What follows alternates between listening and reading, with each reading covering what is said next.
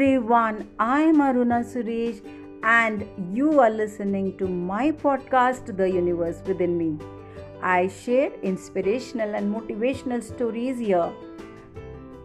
If you like it, do share and subscribe. And if you have any suggestions, do write to me at podcastaruna at the rate gmail.com. And the episode begins. The title of today's episode is When Ignorance Screams, Intelligence Moves On. This I got it from LinkedIn, shared by Gavin Shepherd. And thank you, Gavin, for sharing this. And the story goes like this The donkey told the tiger the grass is blue. And the tiger replied, No, the grass is green. The discussion became heated, and the two decided to submit the issue to arbitration. So they approached the lion.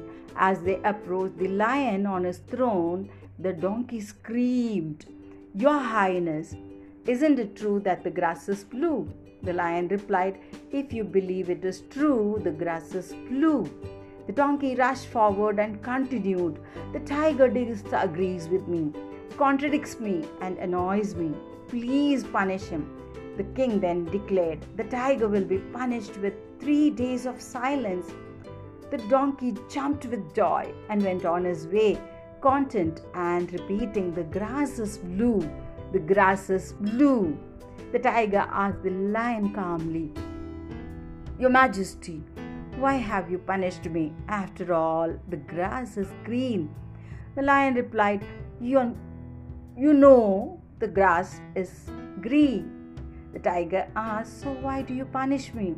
The lion replied, That has nothing to do with the question of whether the grass is blue or green.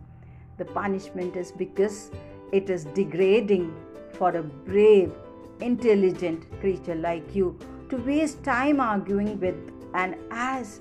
And on top of that, you came and bothered me with that question just to validate something you already knew was true.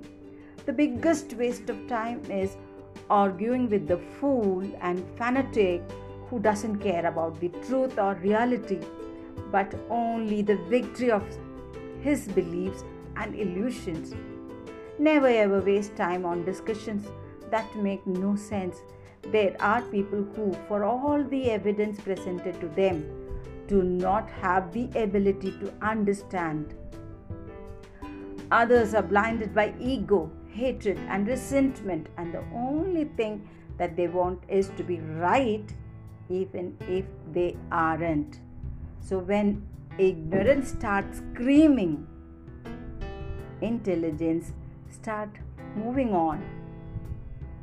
I hope this may resonate with many of you all right now. If so, please comment and thank you for listening.